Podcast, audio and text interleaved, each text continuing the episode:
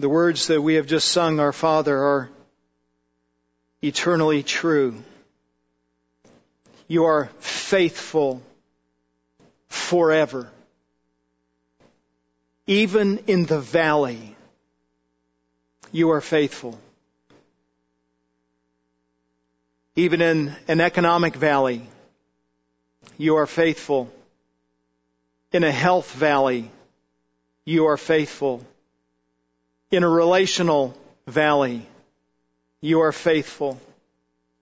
Nothing can disturb, nothing can undermine your faithfulness. You are faithful forever. Might that truth continue to bolster us?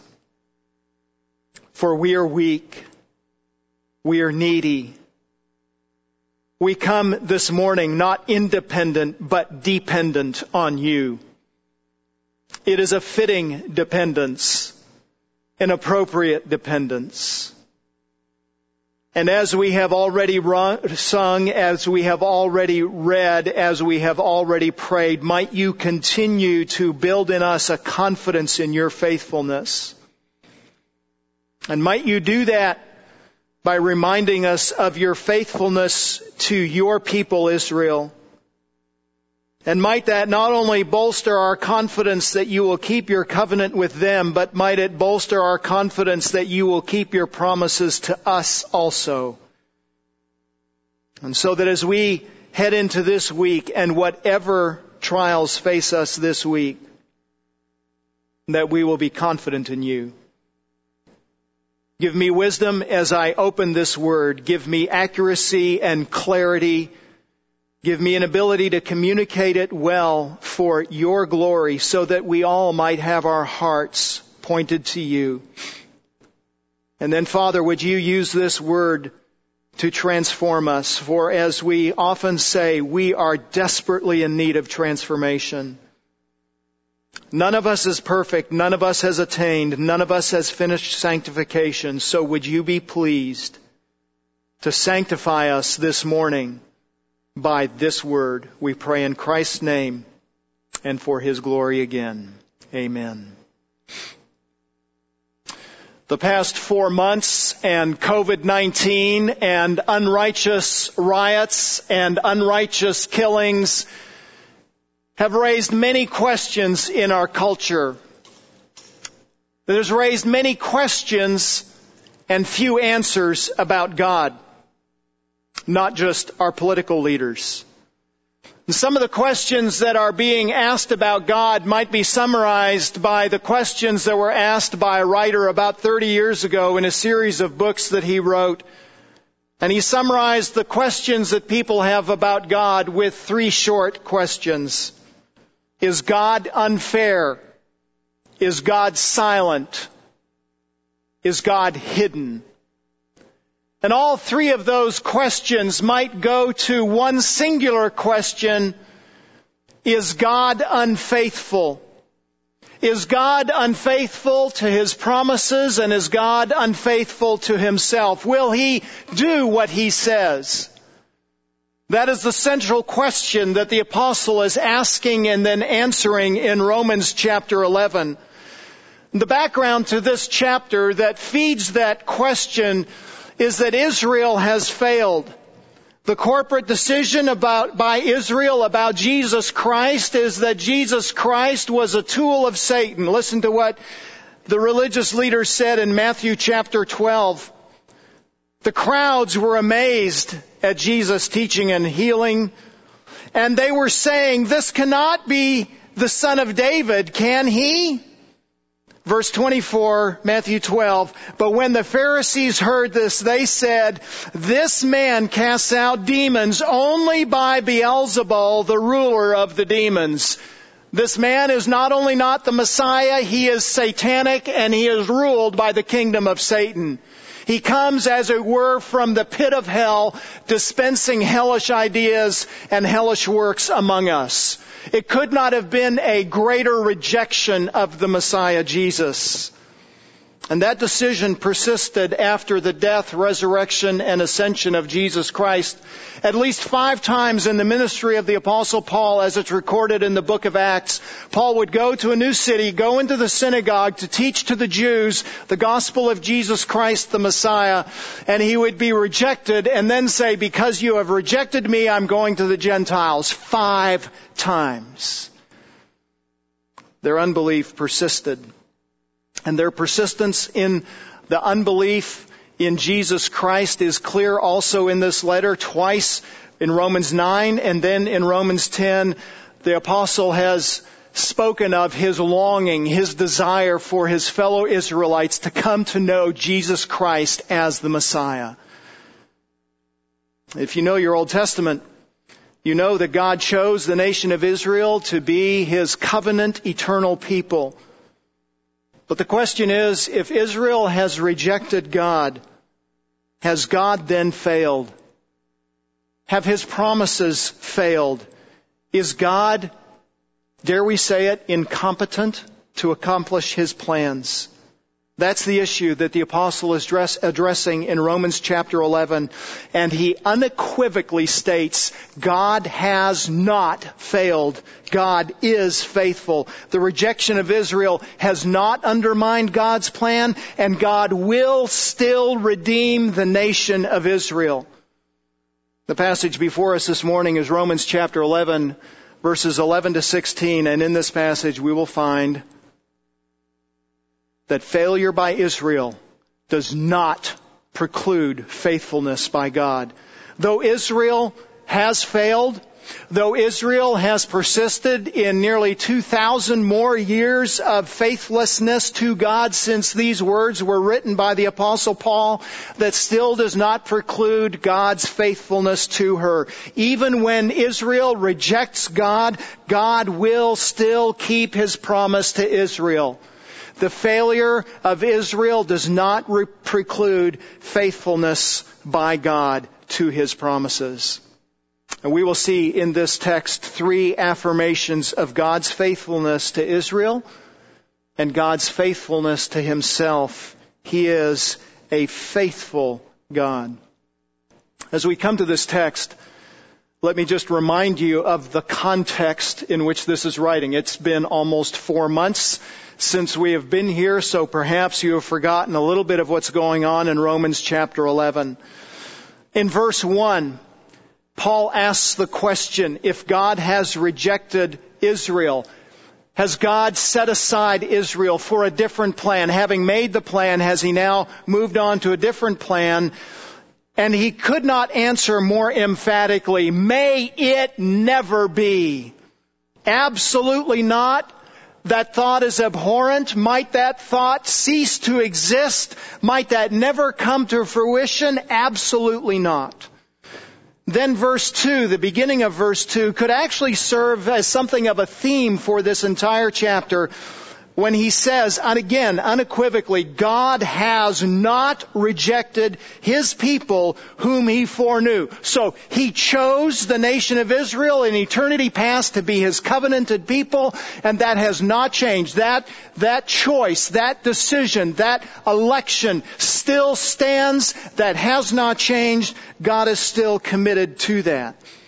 His meaning is absolutely unmistakable, and that meaning that God still has faithfulness to Israel persists through this chapter. So verse 5, there is still a remnant. There has come to be, verse 5, at the present time, a remnant according to God's gracious choice. So, so we know God is faithful because there is a remnant of people who believe. We'll see uh, this morning in verse 11 that they did not stumble so as to fall out of God's blessing. We'll see in verse 12 that there will still be a fulfillment of God's promises to them. We, we will see in a couple of weeks in verse 25 that the hardening of the Israelites was for the purpose of grafting in the Gentiles. Verse 25, I do not want you, brethren, to be uninformed of this mystery so that you will not be wise in your own estimation that a partial hardening has happened to Israel until the fullness of the Gentiles has come in. So, so individuals have been hardened, but that does not preclude the promise of God to the entire nation. They will yet come. And the deliverer, verses 26 and 27, will show them mercy yet. So all Israel will be saved. Verse 26. Just as it is written, the deliverer will come from Zion. He will remove all ungodliness from Jacob. This is my covenant with them when I take away their sins. Verse 30, for just as you once were disobedient to God, but now have been shown mercy because of their disobedience, so these also now have been disobedient, that because of the mercy shown to you, they may now be shown mercy. They, they will be shown mercy. God has not removed them from his covenantal promises. So, just a quick overview of the chapter. God is faithful to keep the promises to the nation of Israel. It is helpful to remember as we come to this chapter also that as Paul speaks about the nation of Israel, he's speaking about three different groups of Israelites.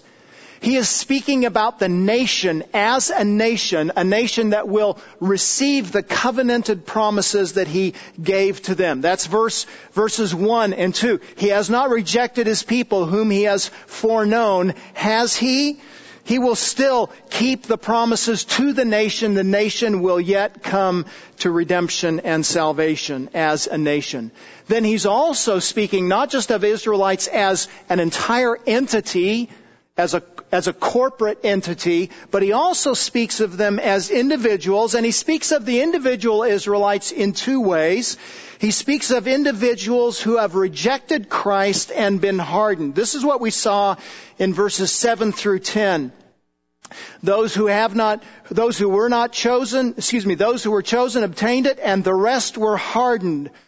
And then quoting from Isaiah, uh, God gave them a spirit of stupor, eyes to see not, ears to hear not, down to this very day. And so he, he talks about individual Israelites who are hardened, and then along with those who are hardened, he speaks of individuals who are saved by God, a remnant of individual Israelites who have been saved along the way. And, and he himself is one of those. In fact, verse 1, God hasn't rejected his people because I too am an Israelite. I have received the covenantal blessings of God as an Israelite. The fact that I alone am saved is demonstration that God hasn't given up on Israel, but not just them, but verse 5, there has come to be at the present time a remnant according to God's gracious choice. So there's a, a whole remnant of people and there has always been a remnant of God's people within Israel who have been saved. So we've got all three of those groups, individual Israelites who are saved, individual Israelites who are not saved, and then the corporate nation of Israel who has not yet received the covenanted promises of, it, of, of God, but they will at one time, as an entire nation, receive those promises. Again, as Paul makes his way through these verses 11 to 16, we're going to find three affirmations of God's faithfulness. He is a faithful God to keep his promises. The first affirmation is given to us at the beginning of verse 11. Israel's rejection of God does not invalidate God's promises. Israel's rejection of God does not invalidate God's promise. In verses 7 to 10, again, Israel is divided into two factions, right? You have individuals, some who are chosen by God, and as a remnant, and then others who are hardened by God. And, and the question is, is that division permanent? Is Israel's rejection enough to put them outside of the promise? And the apostle at the beginning of verse 11 acknowledges that Israel has sinned. I say then, they did not stumble so as to fall, did they? When he says that they've stumbled, it's an affirmation. They have rejected Christ. They have been disobedient to the, to the covenant of God. They, they have rebelled against God. That is a reality. They have strayed into sin. They are culpable. The question is, is that culpability, is that guilt enough to keep them permanently out of the promise of God? Have they fallen permanently outside of God's promise? Have they committed an irredeemable sin that led to an irrevocable fall? What does Paul say?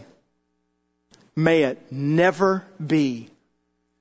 This is one of Paul's favorite phrases in the book of Romans. Ten times he uses that phrase. In fact, he used it already in this context in verse 1. God has not rejected his people, has he? May it never be. It, it, means something like, may it never come to fruition. May it never come to life. Might, might that idea never become even a reality. May it never have any life, any substance. Might it never come about.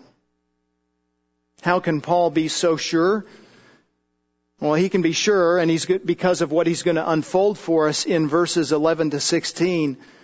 But again, it's a reminder to us that even just looking back at verses 7 to 10, that as Paul thinks about individual Israelites and the fact that there are individual Israelites who are a remnant who have been saved, it's indicative that God has not walked away from his people. Though there are individuals that have been hardened, that does not invalidate the plan that God has for the nation. In verse 11, he's not talking about individuals. He's, he was talking about individual people in Israel in verses 7 to 10, but now in verse 11, he's shifting back and he's thinking about the nation as an entity. And we know he's thinking about the nation as an entity because he is contrasting Israel, not individual Israelites, but he's contrasting the nation to the mass of humanity called Gentiles, right? So there's a contrast in verse 11 between they who stumbled and Gentiles. And we see again that contrast in verse 12. There, the nation's transgression is contrasted with the blessing that comes to the Gentiles, and then what there, the nation's fulfillment will be. So in verse 11, he's shifted back from talking about individuals who are within the nation of Israel to talking again about the covenant that he has made with the entire nation and when and how that might come to fruition and whether or not God is faithful. And so again, he's reminding us God, God is faithful to individuals. If God is faithful to individuals, he will be faithful to the nation. This emphatic denial, may it never be, is a reminder of God's faithfulness to himself and the truth. We are often tempted in trials to forget or question or deny God's faithfulness. Oh friend, do not give up in the dark what God has revealed in the light. When you are in trial, when you are in darkness, when you are in difficulty, do not give up the truth of what God has revealed about himself when you are in the light. Don't give up in the dark what God has shown in the light. Though we walk through the valley of the shadow of death, we fear no evil because He is faithful and with us. He is faithful. Always interpret your circumstance in light of that truth. So there is one affirmation of God's faithfulness to Israel. Their rejection does not, cannot, will not invalidate God's promise. A second affirmation is given to us in the middle of verse 12, 11 and then at the beginning of verse 12. God's rejection, excuse me, Israel's rejection of God leads to God's salvation of the Gentiles. How do you see God's faithfulness? But you see God's faithfulness in His salvation of the Gentiles.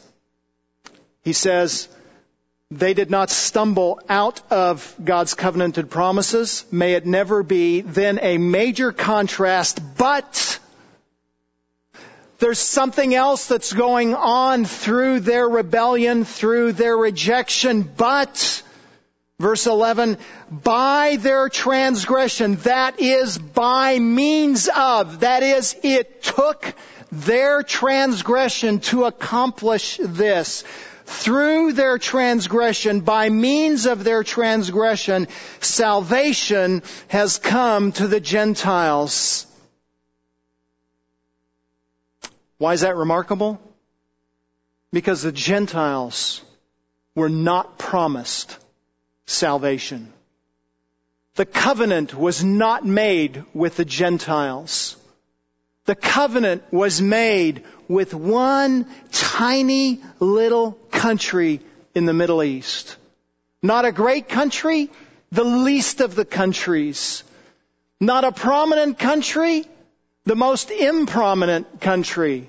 Not a powerful country, the weakest country. God made a covenant with them and with no one else. Now, part of that covenant is that he says in Genesis chapter 12 that, that they will bless the world as they receive that covenant, the whole world will receive blessing from them and through them. in fact, we have seen intimation of that already in Romans, haven't we? 925. As he also says in Hosea, I will call those who were not my people, my people, and her who was not beloved, beloved. And it shall be that in the place where it was said to them, you are not my people, there they shall be called the sons of the living God. So those who were outside by the sin of Israel have been allowed in to the covenant blessings that God has given. They, they don't supplant Israel, but they receive from those covenant blessings what has been promised to Israel. So from one nation's sin, many nations and many people are blessed. And, and you know this right? So, Revelation chapter 5. We've alluded to this often. And they sang a new song, the host of heaven, saying, Worthy are you, Jesus Christ, to take the book and to break its seals, for you were slain and purchased for God with your blood men from every tribe and every tongue and people and nation. It is not just that Jesus Christ died for the nation Israel, but He died for all the peoples and all the nations. And it took the sin of Israel and Israel's rejection of God to bring the nations into that promise, such that when we get to heaven, John writes, Revelation 22, He showed me a river of the water of life, clear as crystal, coming from the throne of God and of the Lamb in the middle of its street. On either side of the river was the tree of life. Remember that tree of life from Genesis 1 and 2? there's that tree again, and it is bearing 12 kinds of fruit, yielding its fruit every month. And the leaves of the tree were for the healing of the nations. Plural. If only Israel has received from the covenant promises, then it would say, and the leaves of the tree were for the healing of the nation Israel. But friend, that's not what it says. It says it is for the nations. So the nations, because Israel has sinned, now the nations have the gospel preached to them. And men from every tribe and tongue and people and nation are grafted into and receive from those promises. God did that through Israel's sin. And that implies at least two things for us.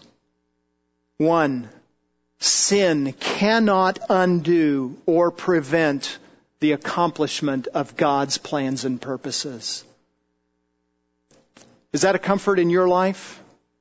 You better believe it. My sin, which is vast, my sin, which I cannot begin to count how great it is, how extensive it is, how deep it is, cannot prevent the accomplishment of God's purposes and God's plans. That is true of me, that is true of you, that is true of the nation of Israel. God will fulfill his plans in spite of sin. And the second thing that it implies is that God redeems and uses the worst things to accomplish his purposes. Now the apostle doesn't use the word redeem here or redemption, but that's what's going on, isn't it? God is redeeming, God is buying the sin of Israel, and he's, he's using it to accomplish his purposes. He's accomplishing good things from evil things. The things that, that Satan had designed for the destruction of Israel, God says, not only will I save Israel through them, but I will also save a host of nations through this. Oh, friends, that should make us hopeful for our situation as Gentiles, and that should make us hopeful for our situation as sinners. Our sin, Israel's sin, cannot undo God's purposes. There's a third affirmation of God's faithfulness in this text. It's given to us at the end of verse 11 and then in verses 12 to 16. God's salvation of Gentiles leads to God's salvation of Israel. God's salvation of Gentiles leads to God's salvation of Israel. So Israel rejects God, and God turns to the Gentiles and saves Gentiles, and by saving Gentiles, he uses that as the means of bringing the Israelites into the, the promises that he has for them. So he comes full circle. Israel's rejected, God brings in Gentiles, and by that, he also brings in Israel. And here we find in verse 11 God's purpose for being gracious to Gentiles. Why is God gracious to the Gentiles? Why did, and why did God use Israel's sin to give salvation to the Gentiles? Notice the end of verse 11.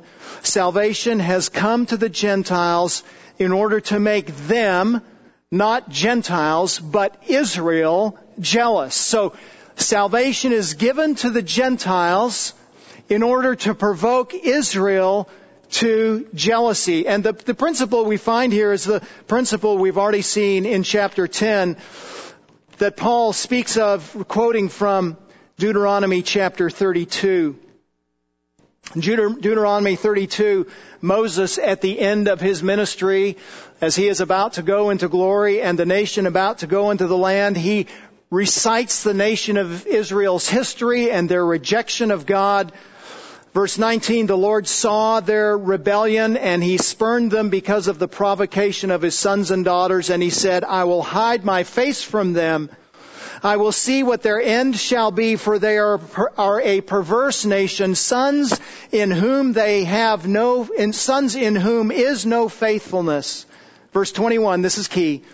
They have they have made me jealous with what is not God. They have provoked me to anger with their idols. So I will make them jealous with those who are not a people. I will provoke them to anger with a foolish nation. So God is righteously jealous for His people. How can He be righteously jealous? Because they're His people. He's chosen them. He is betrothed to them. He is married to them. And they have they have gone away from him. They've committed adultery with other gods. And the, the jealousy that God has for his nation is a righteous kind of jealousy. And he wants to provoke in Israel a righteous kind of jealousy for him. It is appropriate that they be married to God, united to God, in fellowship with God. So, so God wants to lead them to a jealousy that says, wait a minute, that's my God. I want him. And God will do that through the salvation of the Gentiles. I will make them jealous. Let's think about that jealousy in two ways.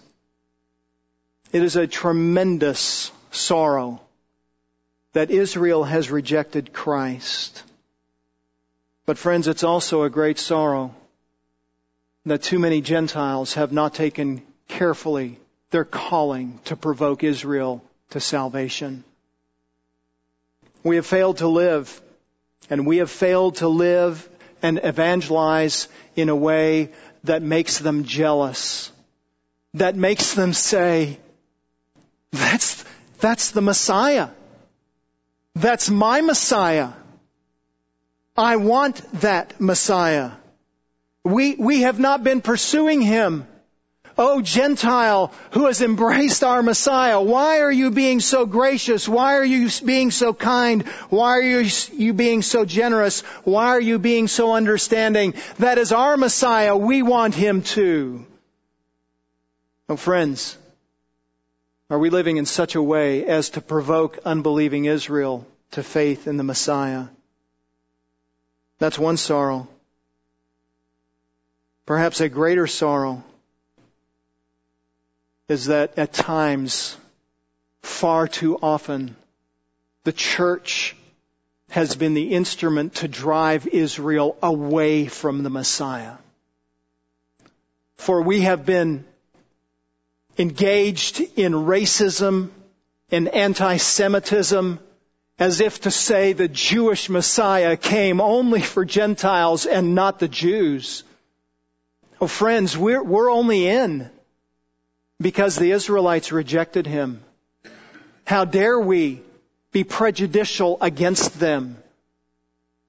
And for too much of the church's history, it is the church itself that was to be an instrument of salvation for the Jews that has driven them away because of ethnic hatred and unrighteous prejudice. prejudice.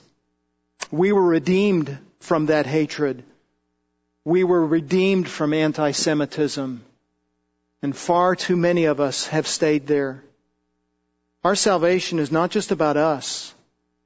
Our salvation is given to attract sinners and especially Israel to the Messiah, Jesus Christ.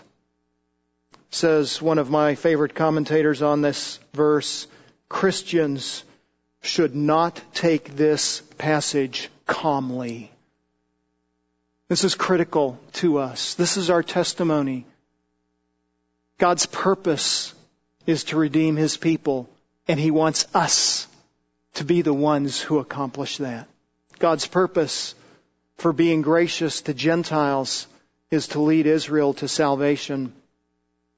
Let us also note in verse 12. Here we go again, Drew. Okay, here we go. God's rich faithfulness to Israel, God's rich faithfulness to Israel. Notice what Paul says in verse 12.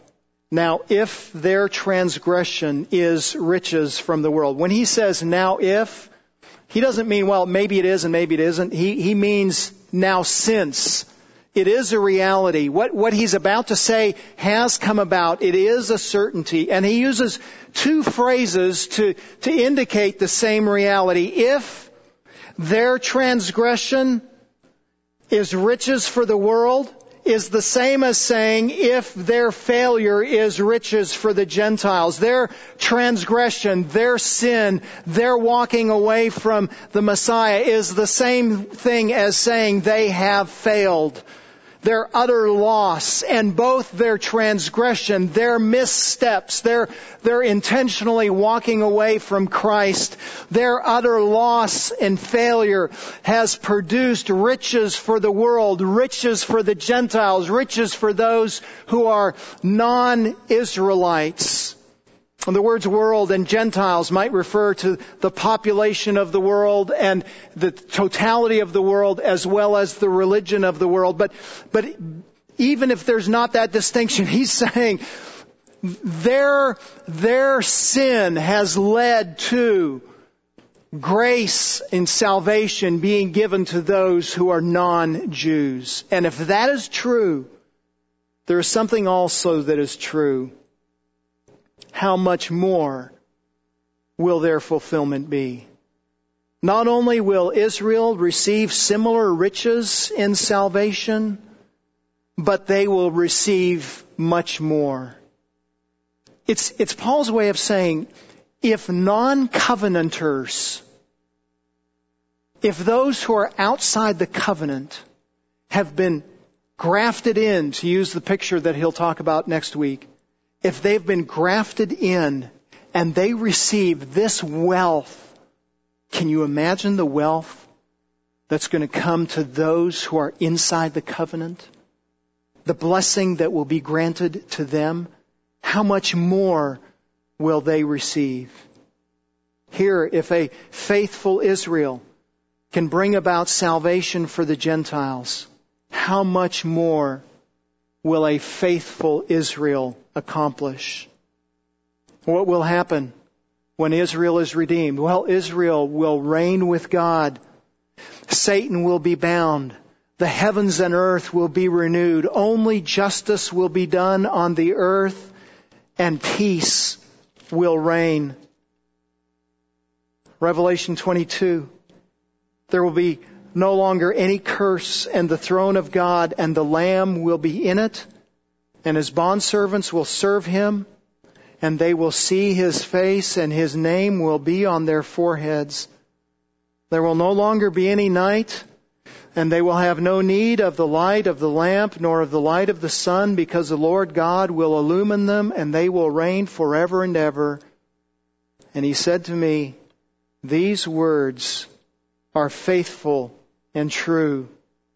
And the Lord, the God of the spirits and of the prophets, sent his angel to show his bondservants the things which must soon take place.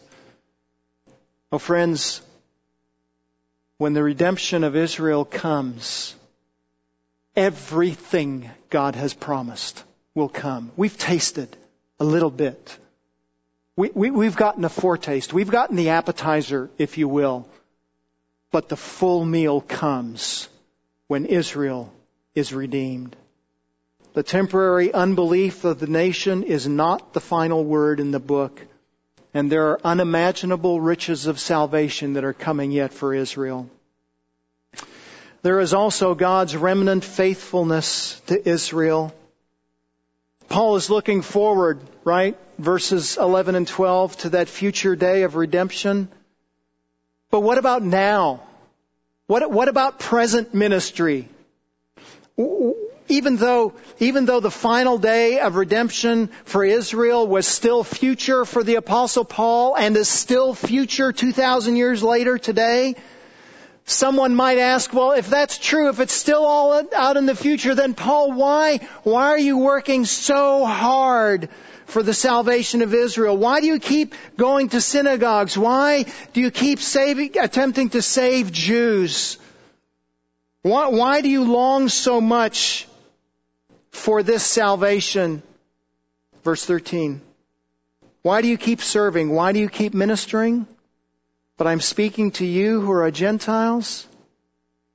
Inasmuch then as I am an apostle of Gentiles, I magnify my ministry. And Paul's not saying, um, I am an apostle to the Gentiles and I want everybody to know that I am the apostle to the Gentiles. That's not what he's saying.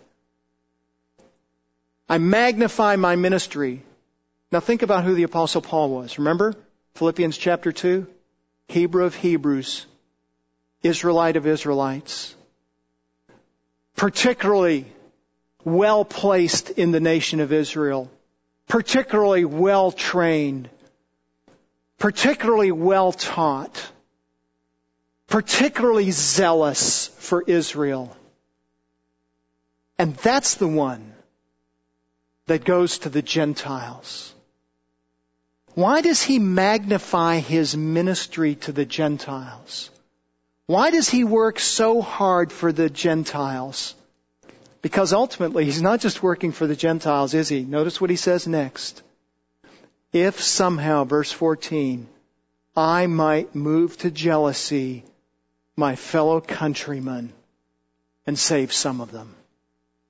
I, I do this. I, I, I point to my ministry to the Gentiles as, as the Jew of Jews so that the Jews looking at my ministry say, we want in so that some of them might be saved. So in his working for the Gentiles, he's not just working for the Gentiles, is he? He's working for the Jews and for the remnant who will believe. Notice what he says at the end of verse 14. He does not see his ministry as that which will bring in the kingdom of God and save the nation. No, he says, I say, so that I will save some of them, so that, so that a remnant of individuals will be saved, again, as indicative of the full nation that is coming yet in the future. Oh, I'm working hard for Gentiles so that some individual Jews will also be saved so that God will ultimately fulfill his covenanted promise to Israel. This is Paul's way of saying God hasn't given up on Israel and I haven't either. As I pursue Israelites in evangelism, Gentiles will be saved when Israel rejects, but some Jews also will be saved. And that's my longing. That's my desire. Oh, friends, similarly, we, we want the world to believe, but we should rejoice over the one that saved, that is saved and through the one Jew that is saved. God has a remnant of faithfulness, a remnant faithfulness to Israel.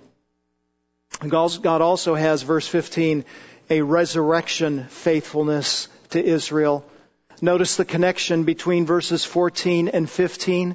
Why should Paul work for the jealousy of some, for the salvation of some? Because for, verse 15, if their rejection is the reconciliation of the world, what will their acceptance be but life from the dead? This is, this is the same kind of thing that the apostle talked about in verse 12. If, if, if their rejection of the Messiah has proven to bring about reconciliation between Gentiles and God, and between Gentile and Gentile, and between Gentile and Jew, if that kind of reconciliation can be brought about through their rejection of Christ, then what will their acceptance be? What will, what will it be like when God opens His arms in welcome to them and embraces them? What will it be? But the full nature of their acceptance is this, life from the dead. Not only, not only will Israel have acceptance, but she will have life. She will have resurrection life. When Paul says that, it is to denote the utter lostness of Israel right now. That she is dead, even as we were dead in our transgressions and sins. They have no hope for life without the Messiah. Ah, but when they're accepted, they will have all resurrection life and all the blessings that come to them in being alive in God. This is not to say that Gentiles, when they come to faith, are not alive. Oh, friends, we are, right? That's what, that's what Romans 5 to 8 has been talking about. We're, we're alive in Christ and all of the blessings that come. But it is to say that when, when redeemed Israel is granted life, they they will be really alive. Does that sound familiar?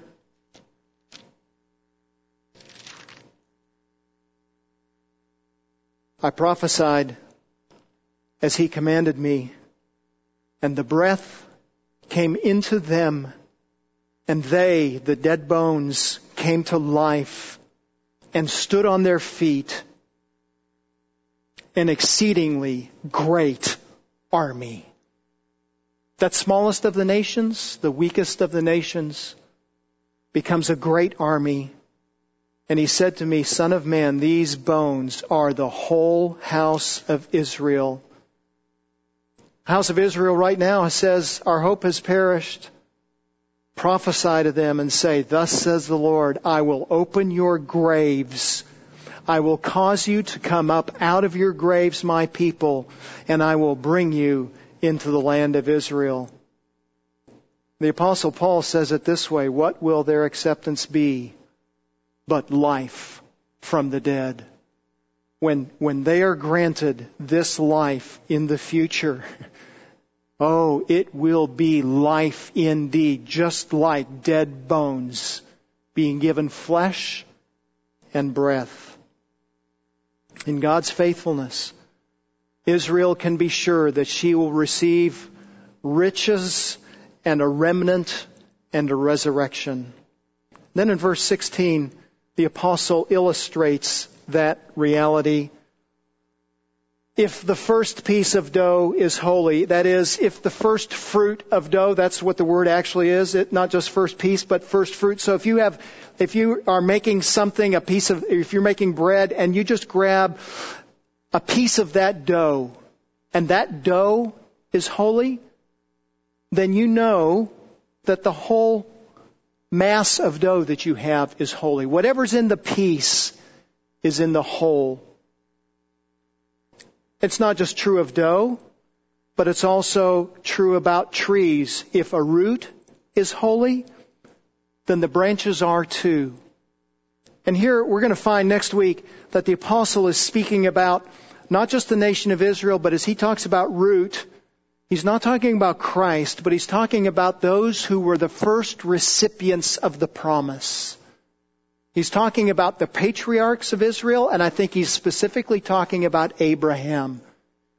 And if Abraham is justified by faith, and if the promise is kept to Abraham, then the nation also will receive of the promises. God is faithful to Abraham, he will be faithful to the people that come from Abraham. This is very similar to what the prophet Isaiah says in Isaiah chapter 51. Isaiah 51, listen to me, verse 1. You who pursue righteousness, who seek the Lord, look to the rock from which you were hewn and to the quarry from which you were dug. Look to Abraham, your father and to Sarah who gave you, who gave birth to you in pain. But he was but one. I, when he was but one, I called him. When he was but one person, I called him. Then I blessed him and I multiplied him. Indeed, the Lord will comfort Zion he will comfort all her waste places and her wilderness he will make like Eden and her desert like the garden of the Lord. Joy and gladness will be found in her, thanksgiving and sound of a melody. If God saves the one, Abraham, he will save all who come from him. We can be sure that God will be faithful. Israel can be confident that God will be faithful. We can be confident that He will be faithful. He is a faithful God. Very quickly, four lessons. God is faithful. Whatever hardness Israel experienced not only produced salvation for the Gentiles, but will ultimately also lead to fulfillment for Israel. God will keep His promise to Israel.